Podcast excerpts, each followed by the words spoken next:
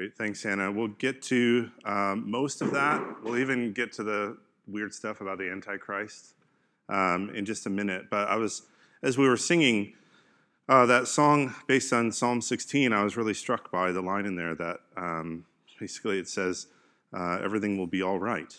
Um, and uh, maybe that's a little reggae-ish, I don't know, but um, but I was really struck by that, and so I, I looked up uh, Psalm 16, and I, I, think the I could be wrong, but I think the verse that that line is based on is Psalm 16, verse 8. Uh, I keep my eyes always on the Lord. With him at my right hand, I will not be shaken. Um, and I don't know if you need to hear the news that whatever's going on, you'll be all right. Uh, if you need to hear that today, um, but maybe that's God's word for you today. Maybe you don't need to listen to the sermon about the Antichrist, but maybe you just need to know today um, that with God at your right hand, you will not be shaken. Everything will be all right. Um, so let me pray, and then we'll dive into this passage. Father, thank you so much for your word. And uh, Lord, thank you that it teaches us and instructs us. And, and actually, Lord, your word says that if we uh, look into it, if we study it, if we meditate on it, it actually fills us with joy. And so, Lord, I pray that we would have that joy today. In your son's name, amen. One of my all time favorite movies uh, is a movie from the early 1980s called The Elephant Man. Has anybody seen this movie? Um, you said that with such like warmth because it is a warm-hearted movie, and it, it, if you don't cry when watching The Elephant Man, you're not a human being. So um, but the story, it's, it's based on a true story about a real man who lived, um, and there's some confusion. Is his name Joseph Merrick or John Merrick or both? But whatever, it doesn't matter. His last name is Merrick. And uh, he had this condition that basically he had these growths all over his body. So I believe it was the whole left side of his body. He had growths on his arm and on his leg. And then he had all these growths on his head. So his head was, you know, two times the size of a normal head. And he actually struggled to breathe, struggled to, to speak because of these growths that were that were all over his, his face. And he was uh, exploited most of his life. Uh, he was taken and was part of a sideshow and a circus and all these horrible things that happened to him. And one day he meets a doctor um, named Dr. Dr. Treves. I don't know if that's his real name, but that's what they call him in the movie. And this doctor takes him in and he begins to show him love. He begins to care for him. He begins to look after him. And, and at one point, um, the Elephant Man, uh, Joseph Merrick, he, he's kind of being bothered by some of the testing and things that's going on, and so he leaves. And, um, and eventually he's reconciled with, with Dr. Treves, and he comes back in, and Dr. Treves, this is in the film, I don't think this actual, actually happened, but in the film, he's taking him to the opera in London. And so he buys the Elephant Man a tuxedo, and he takes him to the opera. And, and there's a, a line here that I quote almost every single day to Emmy. He puts on uh, his tuxedo, um, and he says to, to Dr. Treves, uh, So, how do I look? And Dr. Treves says, You look absolutely splendid. You'll not look out of place at all. I said to Emmy almost every morning, So, how do I look? And she says to me, You look absolutely splendid. You won't look out of place at all. And not long after that, in that same scene, uh, Dr. Treves apologizes to him for all the horrible things that's happened to him uh, while he was caring for him and looking after him. And the Elephant Man says back to Dr. Treves, uh, he says, uh, Dr. Treves, do not worry. I am happy every hour of the day. My life is full because I know that I'm loved. It's a great scene. It's great. It's kind of the climax of the film. And the part of the Bible that we're looking at today, the Apostle John talks about receiving a love like that. That there's a love that if you and I receive it, to use the language of the elephant man, we can be happy every hour of the day. Our lives can be full. To use the language of the Bible, we can have joy. Joy because we know that we're loved. And so, so far as we've looked at the book of First John, we've talked each week about something we saw in the first four verses way back in chapter 1. And that's what we've been calling the fellowship triangle. So we can put that up on the screen there. There's the fellowship triangle. Um, can we put that up, Lance? Thanks. Uh, so there it is. Um, and what that says is if these relationships are intact, you know, relationship between me and God, between you and God, between me and you, then what John says, what flows out of that is joy. He actually says that if these relationships are intact, then he says your joy can be complete, your joy can be full, is the, the, the image there. And uh, so far, what John's been talking about is really the, the sort of upward arrow between you and God and me and God and, and us loving God. But now, all of a sudden, here in chapter 3, verse 1, like a dam that's burst, he begins to talk about God's love for us. And if you're a Christian, I've noticed something lately.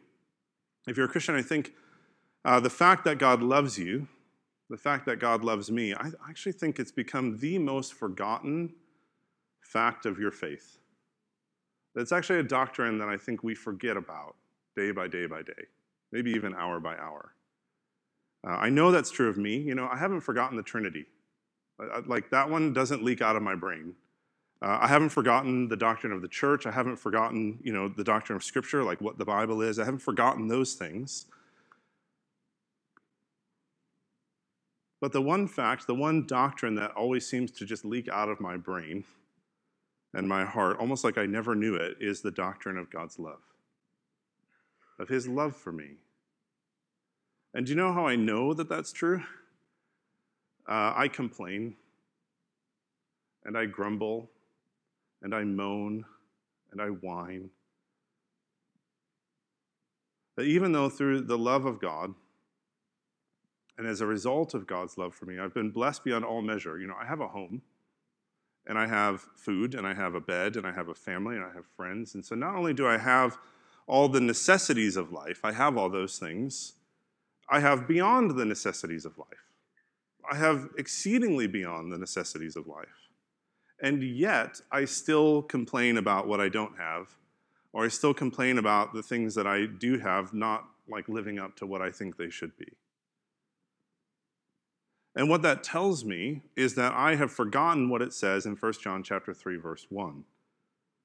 See what great love the Father has lavished on us, that we should be called children of God, and that is what we are. And I forget that. I've already forgotten it today. I've already complained today. It's already happened. And is that anyone else, or is that just me?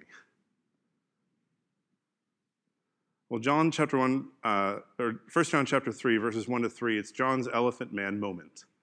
Um, and it should be that for you and I, that, you know, we've had this whole long passage read, and we'll see how all that plays in. But the key that unlocks all of this is 1 John chapter 3, verses 1 to 3. Because what it shows us is that there is a love that if you know it, if you experience it, actually, if you remember it, you can be filled with joy. And so we're going to look at that love. That's point one, what that love is. And then, secondly, we'll look at where it's found. Thirdly, what it does. And then, fourth, we'll talk about how do you enjoy it? How do you actually enjoy that love? So, first, let's look at the love itself, the love of God. And so far in this letter, John's been, he's been dealing with a lot of facts. You know, he's given some commands and some advice. Uh, but here in these verses, the tone changes. He, actually begins to emote. And you see that um, in the kind of language that he uses. And our translators, if you look closely, they've actually helped us see this, and that they put two, not just one, two exclamation points in verse one. You know, some of you are the people that when you write an email, every sentence has an exclamation point at the end of it.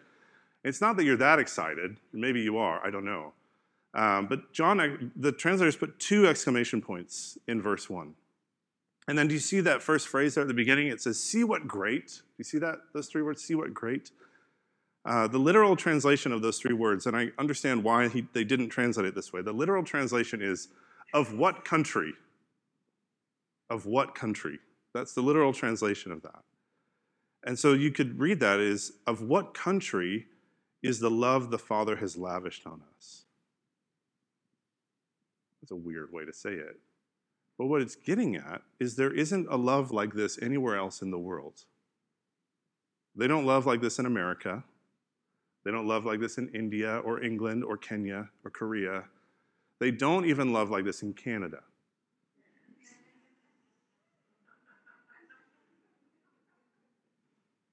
I love those like slow burn ones.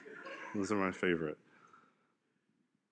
The love that God the Father has for us what this is saying is it's not of any country.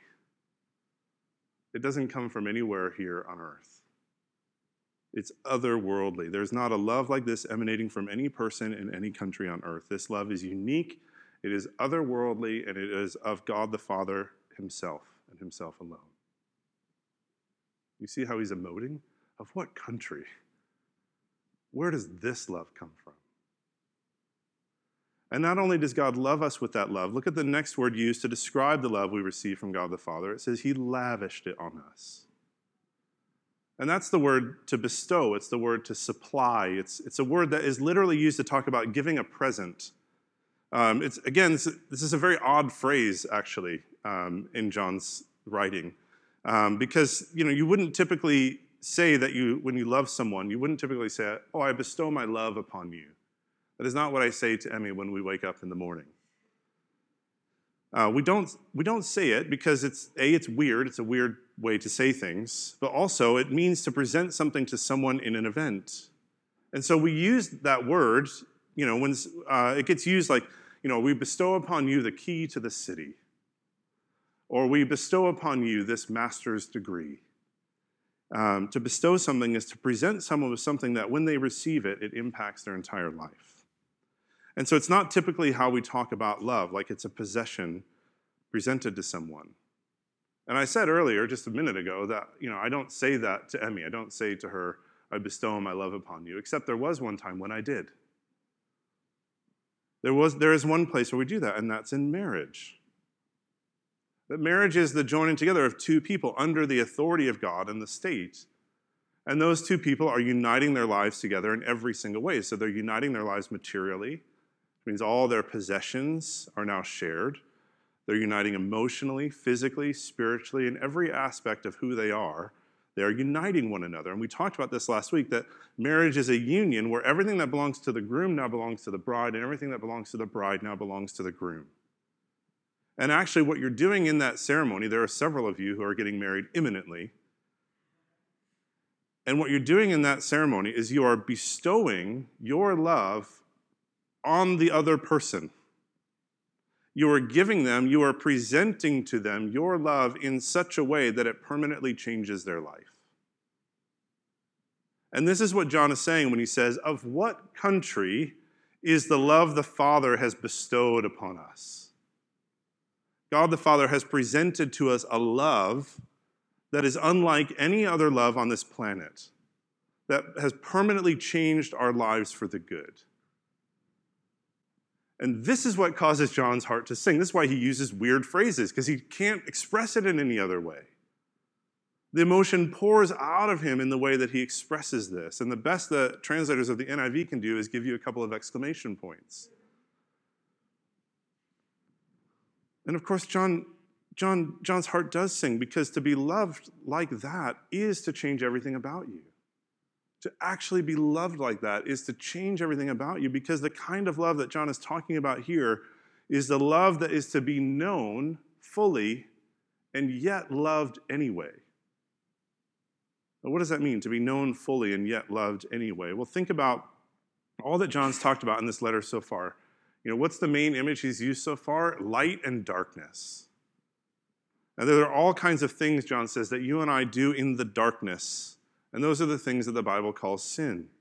The things that we do that we hope nobody ever finds out about. You know, we don't want anybody to know because we're ashamed of them. We're ashamed of those thoughts. We're ashamed of those things that we said. We're ashamed of those deeds that we did, those actions that we partook in, or those things that we didn't do that we knew we should have done. And what John has been saying is that to be a Christian is to come out of the darkness into the light it's to have all of those things done in the darkness exposed, to be seen, for God to see them, and yet for God to love you anyway.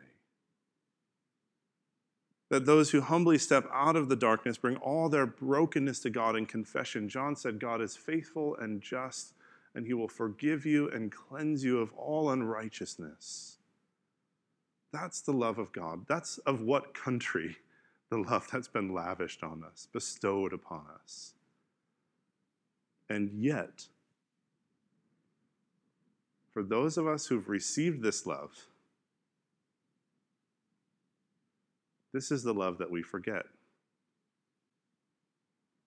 And it's the forgetting of this love that is the cause of our complaining, of our lack of kindness, our unkindness sometimes, our lack of joy it's when we forget that love that all those things that we do in the darkness come rushing back in. Now think about this way those of you who are married, however frustrating your spouse may be, your spouse is an expression, a gift, a bestowal of God's love for you. Or think about your job. No matter how exciting or dull or excruciating at times it may be, the work that you have been given to do, the paycheck that comes with it, no matter how large or small, is a bestowal of God's love for you. That's an expression of His love, His loving provision for you. Think about your home, whether you rent it, whether you own it, no matter how exquisite or how dreary it may be, maybe just how ordinary it, is. The fact that you have one is God's bestowal of his love for you.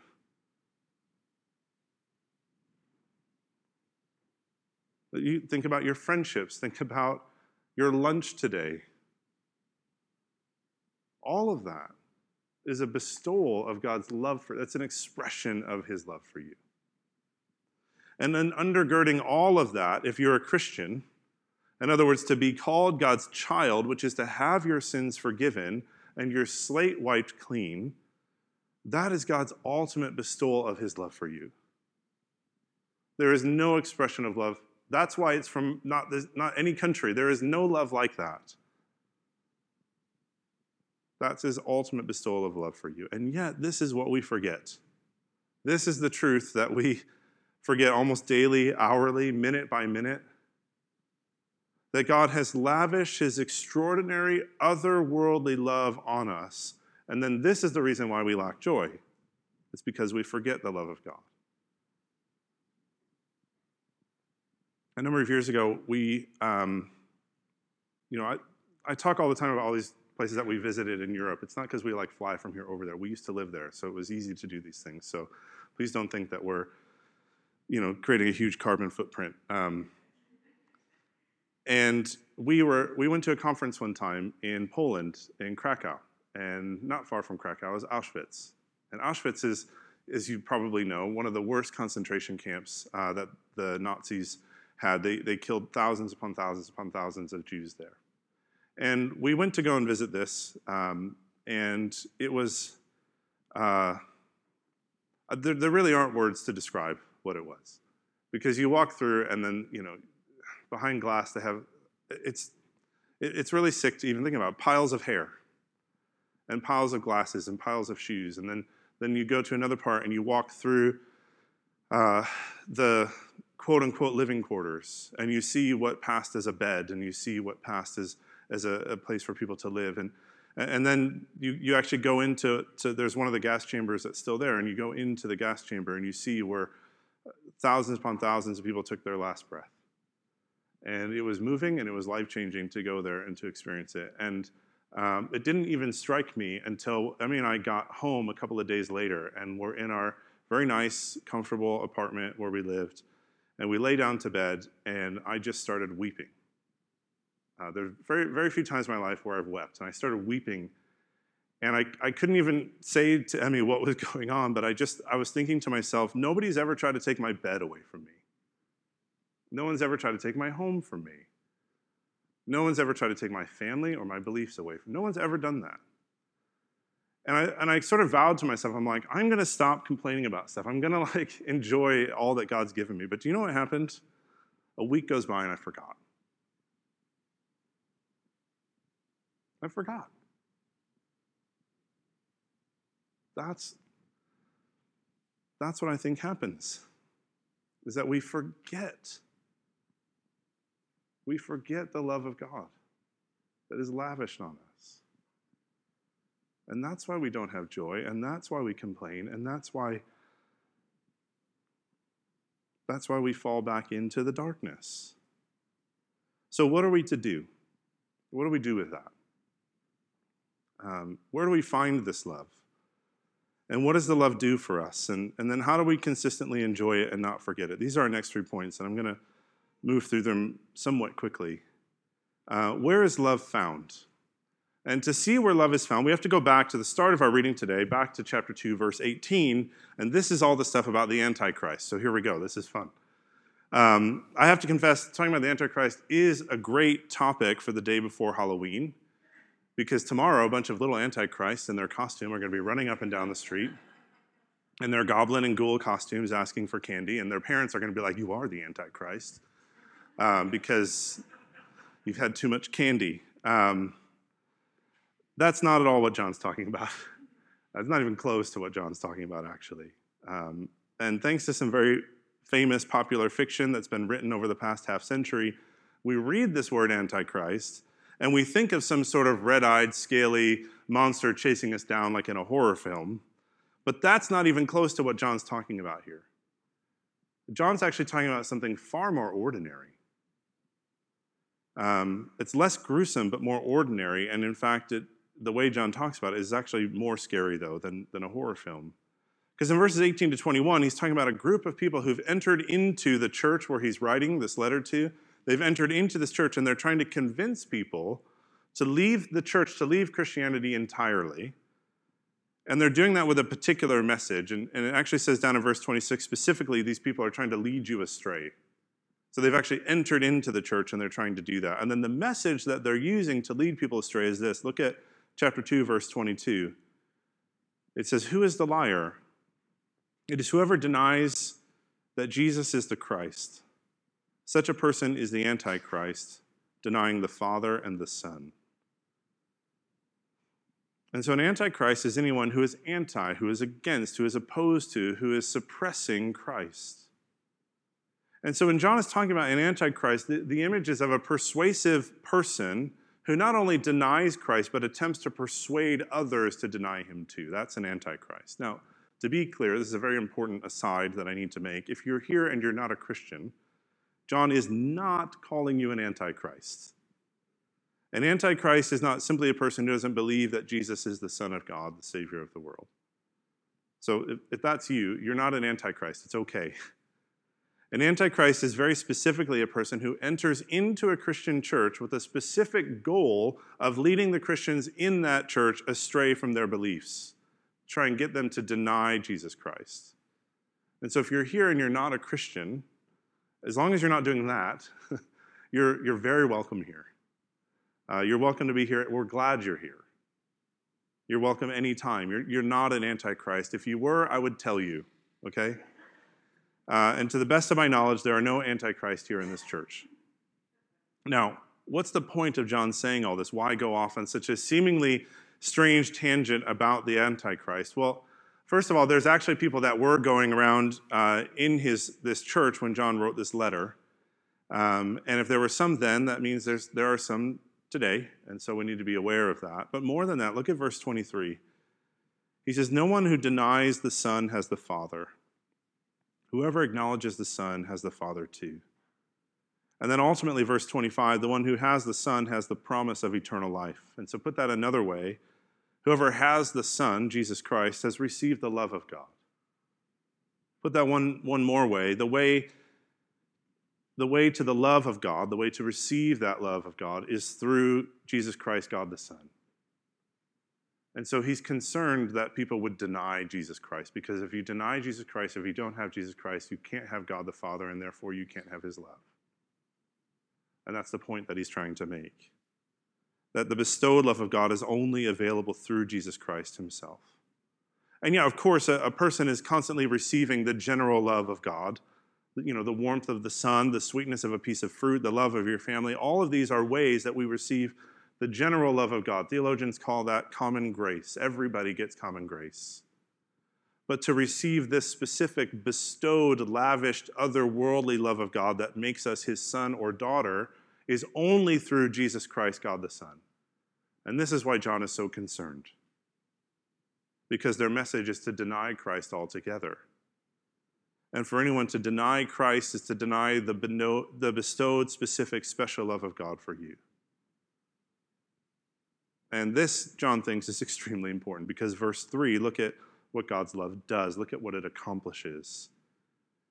It makes you and I God's son or daughter. Uh, back to chapter 3, verse 1, it says, See what great love the Father has lavished on us, that we should be called children of God, and that is what we are. And when it says that, the word that, you see that? That word that there? And it's actually that we should be called children of God. It's actually in order that. In order that we should be called children of God. And so God lavished, He bestowed His otherworldly love on us in order that we should be called children of God. And look closely in these verses at what that love does for us. Uh, there's three things that receiving the bestowed love of God does for us. And the first is that it makes Jesus Father our Father. In a sense, John actually repeats here uh, what he says in verse 1. He says, We should be called children of God, and that is what we are. Uh, but look closely, it's not just repetition. He actually states two distinct things. First, he says that, that we should be called children of God, and that's talking about adoption. It's talking about our legal status, talking about a change of name. In other words, to become a Christian is to go from being outside the family of God, a child of the world, an orphan, so to speak, to being called, to being declared a child of God, to taking on his name. Uh, Jesus said to God the Father back in John 17, He says, Father, I want you to love them just as you loved me. And what was that love? This is so wonderful. John 17, 10. You can put this on the screen. What is the love that Jesus talks about? He's, he literally says it. He says, All I have is yours, and all you have is mine. And that's what it is to be truly loved, to be truly unified, that all I have is yours and all you have is mine. Meaning, God becomes our Father. We become His son or daughter, and all that is His becomes ours, and all that is ours becomes His. And what Jesus is saying with this is, I want you to, to to wipe out their sins, to forgive them of everything. I want you to receive them into your household as if they are me. This is what it means to be called a child of God. But it goes further than that, and that's the, where the repetition comes in because he says, and again with an exclamation point, he says, and that is what we are. And so we're not just called children of God, we are children of God. We're not just given the status, we're given the nature and the only way to put that is we're given the family likeness. We actually begin to become like God in his character. In other words, people know that we belong to God because we're like him. And this is what it's getting at in the rest of verse 1. He states it in the negative, but what he's saying there in the rest of verse 1, you know, he says, uh, people didn't know you because they don't know God. He's saying the reason people don't know you're a child of God is because they don't know him. But if they did know God, then they would see the family likeness in you. They would say, this, this person is a child of God because of the likeness, because of how much they're like Him. And so that's the first thing the bestowed love of God does for us. It makes us God's son or daughter to the extent that, that we are His children and we bear the family likeness. But secondly, it also gives us the promise of eternal life. And I'm only going to quickly skim over this, but look at 1 John chapter 2, verse 24, it says, As for you, see that what you have heard from the beginning remains in you. If it does, you will also remain in the Son and in the Father. And then this is the key, verse 25. And this is what he promised us eternal life. And so to receive the, the otherworldly, bestowed love of God means that when God, in his love, makes a promise, he keeps it. And that promise is eternal life eternal fellowship with God, with one another. Look at our, look at our triangle again. What this is talking about here is this eternal joy. That after this life, we enter into the next, in the, in the new heavens and the new earth, and there is perfect fellowship between me and God, perfect fellowship between me and you, perfect fellowship between you and God, which means perfect eternal joy. That's what we experience for all of eternity. And so that's the second thing the otherworldly bestowed love of God does for us. And then thirdly, again briefly, it purifies us as Jesus is pure. In verses 4, 5, and 6, it tells us what sin is. It says that sin is lawlessness. So sin is anytime we obey ourselves rather than God. And then it tells us where sin isn't. In verse 5, it says, In him, speaking of Christ, in him there is no sin. There's no sin whatsoever in Christ. And so therefore it tells us what sin does. It separates us from Jesus Christ. End of verse 6 in chapter 3. No one who continues to sin has either seen him or known him. But then it also tells us why sin is. Sin is a failure to abide in Christ. Look at, look at this, verse 6. No one who lives in him keeps on sinning. And the word there for lives in, that, that's the word abide. It's the word for living, it's the word for dwelling. Put that in the way we started talking about this in the beginning. The reason that we sin, if you ever were wondering, why do you sin? If you became a Christian, if Christ is living in you, you ever wonder why you sin? Here, John tells us it's we've forgotten that we abide in Christ and He in us. We've forgotten to remember the presence of Jesus is with us. And when His presence is with us, it makes it nearly impossible to sin. And what does the love of God lavished on us do for those of us who sin and yet turn to Christ for forgiveness? Again, chapter 3, verse 2 Dear friends, now we are children of God. And what we will be has not yet been made known, but we know that when Christ appears, we shall be like him, for we shall see him as he is. All who have this hope in him purify themselves just as he is pure. The one who looks to Jesus, the one who looks to Jesus, it says, when he appears, will be like him. Will be purified just as he is pure. This is what the love of God lavished on us does. It makes Jesus Father our Father, it gives us the promise of eternal life, and it purifies us just as Jesus is pure. So, how then do you get this love? How do you enjoy this love? Here's our last point. Um, I told Emmy yesterday I wasn't going to share this story, but now I am.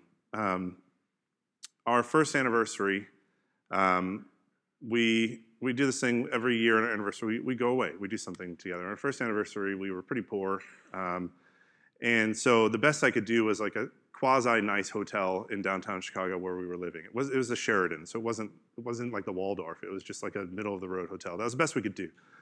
And one night, that was all we could afford.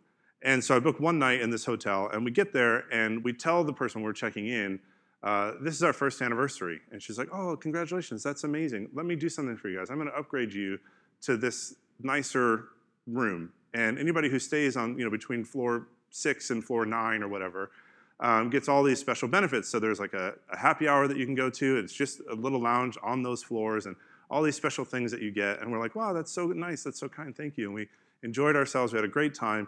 And the next morning, I had this plan that we were going to go out to breakfast.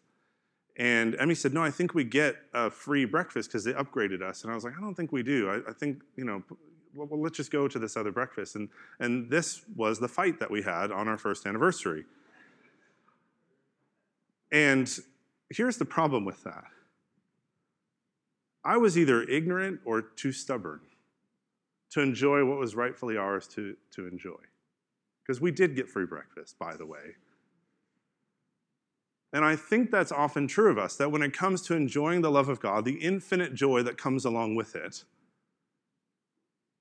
that we're either ignorant or stubborn or we forget. We get too distracted from what's rightfully ours to enjoy, and we forget to enjoy the love of God. And so, how do you do that? Well, first, it says in here actually that you have to be born again. That's what it says in chapter 2, verse 29. It says, If if you know that he is righteous, you know that everyone who does what is right has been born of him. The only way, the only way to know Christ is to have been born of him, to have been spiritually reborn. And the way the Bible talks about that is like a death to your old self and a resurrection, a rebirth of your new self. And this is what baptism symbolizes, what we're going to see in a minute after the service. We'll see a baptism and and when he goes under the water, that symbolizes what the Apostle Paul says in Ephesians 4. It's a, it's a putting off of your old self, uh, the one that was corrupted with deceitful desires, and it's a putting on of your new self, the one that's be re- being renewed day by day to be like God. And so to be born again is to place your faith in Jesus Christ who died, who was buried, who was raised from the dead for the forgiveness of sins and to offer us the promise of eternal life of full joy from, and freedom from sin. That, that's where enjoying the love of God starts. It starts with being born again. But if you're a Christian, notice how to continually enjoy the love of God. Actually, you abide, you continue, you fix your hope in Him. The, the original language, um, that word abide, it actually shows up seven times in these verses. In our translation, it uses the phrase in Him or in you. But every time you see that word in the NIV, it's, it's actually it's the word abide, which we already said it means to dwell, it means to, to move in, it means to take up residence, it means to remain. And this is where I think we end up continually falling back into sin, is that we don't know what it is to abide. Here, here's how we think we, uh, we tend to think of the Christian life.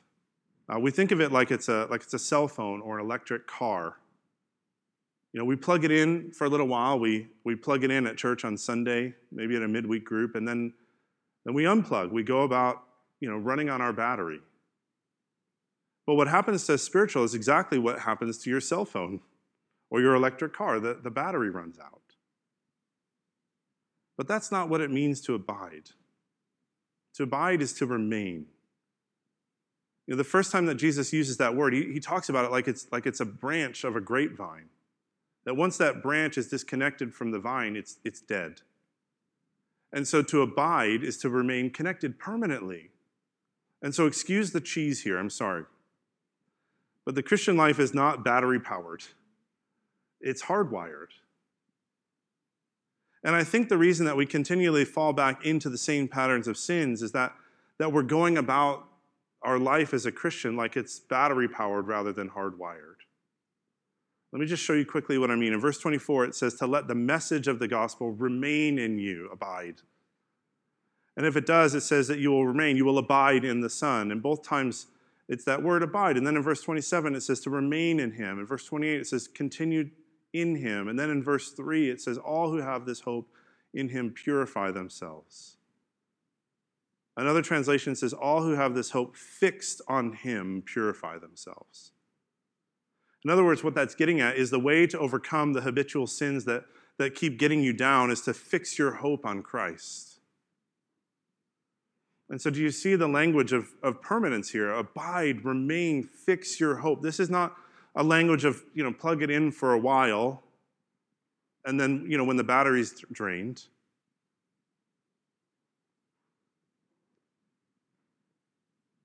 It's a permanence, it's hardwired. And here's what this looks like there's another word, another idea that John points to us, and that is to see, it's to look. Three times John uses the word appear. And then in chapter 3, verse 2, he says, But we know that when Christ appears, we shall be like him, for we shall see him as he is. And what that's talking about is a future hope that one day after we die or Christ returns, we will see him and we will become like him. But that future hope, which is talked about in the next verse, it, can be a present reality. Do you want to overcome your sin? What this text is saying is continually look at Christ, see him, fix your hope on him. Do you struggle with anger? You know, when you feel that anger is rising up in you, remember that in Jesus Christ, all of God's anger towards you was removed. Do you struggle with lust? Remember from our text last week, John chapter 2, verse 16, that everything in the world, the lust of the flesh, the lust of the eyes, the pride of life, comes not from the Father, but from the world. And in that moment, look to Christ who is pure. Do you struggle with pride? Remember that Jesus Christ humbled himself to the point of death on a cross. Do you struggle with greed, with covetousness? Remember that in Jesus Christ you have been given abundantly, exceedingly otherworldly love that is lavished on you by God. And so, do you see how that works? That the way, John says, to overcome your sin is to abide in Christ, to remain in Him. And the way to abide, to remain, to have that permanence is to remember, to remember one specific truth that Jesus, in Jesus Christ, your life is full that you can be filled with joy every hour of the day because you know, because you remember that you are loved.